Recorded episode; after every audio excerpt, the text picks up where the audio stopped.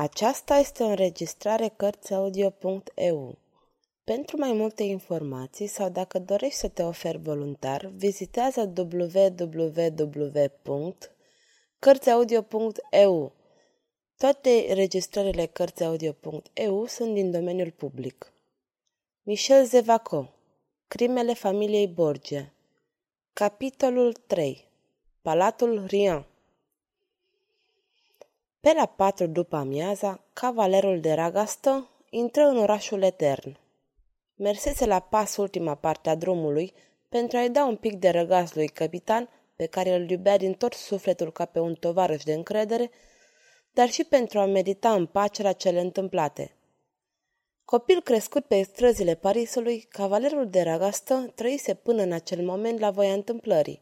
Nu-și cunoscuse părinții, nici tatăl, nici mama. Mama murise la venirea lui pe lume.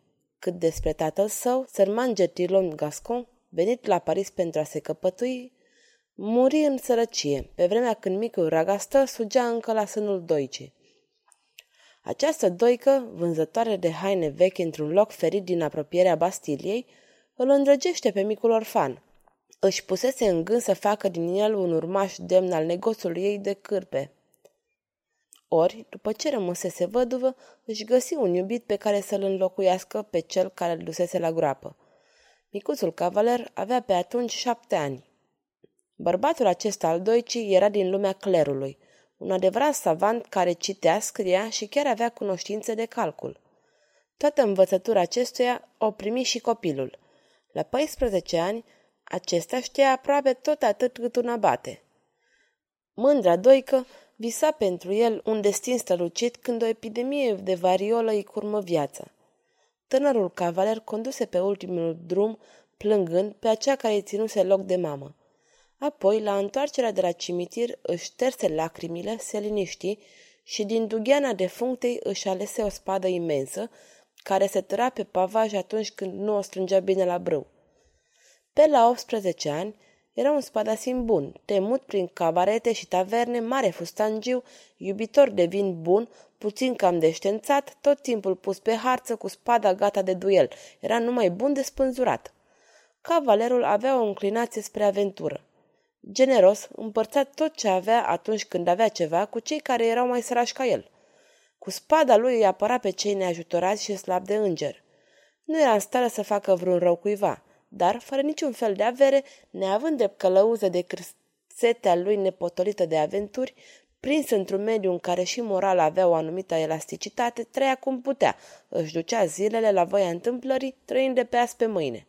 Dar, într-o bună zi, cel care era numit Cavalerul Spadei și care între Bastilia și Louvre ajunsese teroare, dispăru fără urme. Noi îl întâlnim cu mințit. Calitățile lui erau mai numeroase decât defectele. Cavalerul de ragastă se hotărâse să fie un adevărat gentilom, renunțând la toate nebuniile. În momentul în care pășea pragul porții de la Roma, dând din cap, își spuse Iată-mă cu doi dușmani pe cap, călugărul Garconio și baronul Astor. L-am amenințat pe primul și am dat o lecție celuilalt, dar de acum am un protector de temut. Cavalerul privi în jur semeț. Totuși, din culorile roșii și aurii în care își vedea viitorul, un punct întunecat îi apărea la orizont. Cu toate că încerca să uite mereu necunoscuta misterioasă și cu un nume atât de drag și de plăcut, cu o față atât de frumoasă, îi apărea în gând. Cu un suspin lung își repetă. Primever, o voi revedea oare? Cine este? De ce acest oribil călugăr o urmărea?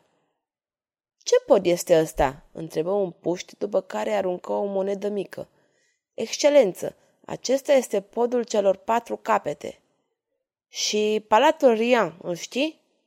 Palatul doamnei Lucreția, exclamă copilul cu o spaimă vizibilă. Da, știu unde se află. Acolo, arătă copilul întinzând brațul, apoi o rupse la fugă, de parcă ar fi fost urmat de o armată de draci. Cavalerul porni în direcția pe care i-o arătase copilul, gândindu-se la spaima ciudată ce-l cuprinsese pe copil. Mai întrebă odată, de data asta pe un bărbat. Și acesta, la numele palatului Rian, se încruntă, apoi se îndepărtă, mormăind niște blesteme. Ciudat, își zise cavalerul. Ajunse în sfârșit într-o piață pustie. În spatele acesteia se înălța o clădire somptuoasă. Un șir dublu de coloane din marmură roz, strălucind în razele soarelui ce o învăluiau, forma o galerie lungă ce ducea către palat. La capătul acestei alei se zărea o scară monumentală numai din marmură. În ce privește fațada castelului, acesta era aurită de ornamente, sculpturi de mare preț, neîndoios aparținând vechilor comori ale bătrânei Roma. Cavalerul își spuse că acesta trebuia să fie palatul, care fără îndoială își merita numele, datorită mulțimii de plante rare și flori minunate ce formau sub galerie o grădină de neasemuit. În fața acestei grădini, doi cavaleri împietriți asemenea unor statui ecvestre făceau de gardă. Ragastă îi se adresă unuia dintre ei. Aici este palatul Ria?" întrebă el. Da, în spate," răspunse omul pe un ton amenințător.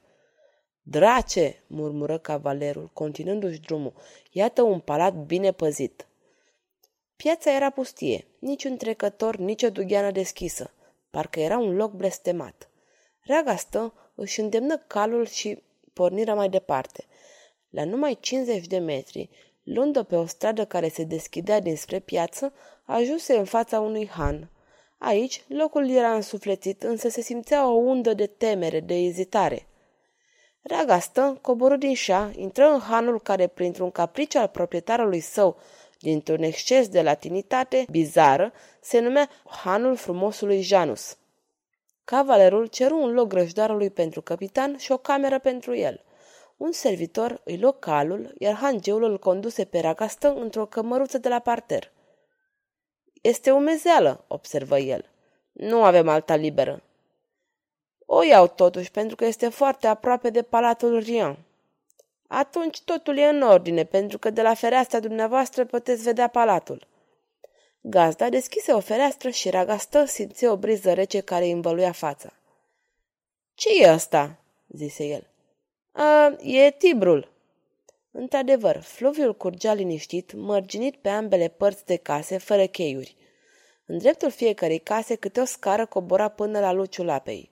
În fața ferestrei sale, o astfel de scară își cobora patru trepte înverzite de mușchi până la nivelul apei. Vedeți? reluă hangiul. Acolo mai sus, unde fluviul face cot, este o scară mare, mai largă decât celelalte. Este cea de la Palatul Rian. Bine, zise Ragastă, închizând ușa. Îmi place camera asta cu toată umezeala ei. Se plătește în avans, domnule, spuse hangiul. Cavalerul plăti. Apoi, după ce ceru ață și ac, se cufundă într-o operație meticuloasă de reparare a vesmintelor sale, pe care le perie, le scutură și le curăță cât putu mai bine. După care mâncă cu mare poftă. Toate aceste îndeletniciri avură loc până spre ora nouă. O oră mai târziu, Ragastă, strălucind de curățenie, cu spada în brâu, aștepta cu nerăbdare întâlnirea de la palatul Lucreției Borgia. Orașul, adormit de multă vreme, se cufundase într-o liniște adâncă. Se auzea numai murmurul tibrului, ale căruia pe cenușii se rostogoleau într-un murmur continuu, purtând cu ele zvonuri de tristețe și amărăciune. Cavalerul asculta plin de neliniște zgomote ciudate ce răzbăteau prin sursul apelor. Parcă ar fi fost vaietul, geamătul unei ființe sfâșiate. În curând va suna clopotul miezul nopții. Cavalerul stinse lumânarea și, înfășurat în mantaua sa, se pregătea să iasă. În acel moment, văietul sfâșitor străpunse liniștea despre fluviu, raga stă tresări. De data asta nu mi se mai pare, este o voce omenească. Un nou țipă de deznădește sfâșie liniște. Raga stă se înfioră. Pe tâmple, perle de sudoare mijau. Pentru a treia oară, un geamăt pătrunzător se înălță stins în zgomote ciudate agonizate. Dinspre Tibru se aude, își zise Ragastă. Și, deschizând fereastra privind întunericul nopții. Tibrul, între cele două flancuri de case, își purta apele negre în valuri întunecate. Deasupra lui, o bucățică de cer înstelat. Pe bâșbâite, cavalerul coborâ cele patru trepte, se aplecă, întinse mâinile. Mâinile sale atinseră o stofă mătăsoasă ce acoperea corpul unui om. Omul sufra greu, horcăia. Ragastă îl prinse de umeri. Cine sunteți?" întrebă necunoscutul. Nu vă fie teamă, sunt un străin, un prieten." Nu există prieten. Oh, o să mor! Ascultați! Omul și încleștă mâinile pe dalele scării. Ragastă vrut să o scoată din apă. Nu, zise omul, inutil, eu o să mor, dar vreau să mă răzbun. Ascultați! Ascult, zise Ragastă înspăimântat. Contele Alma, preveniți-l, fica sa, vor să o răpească, nu trebuie. Cine este contele Alma? Cine e fica sa?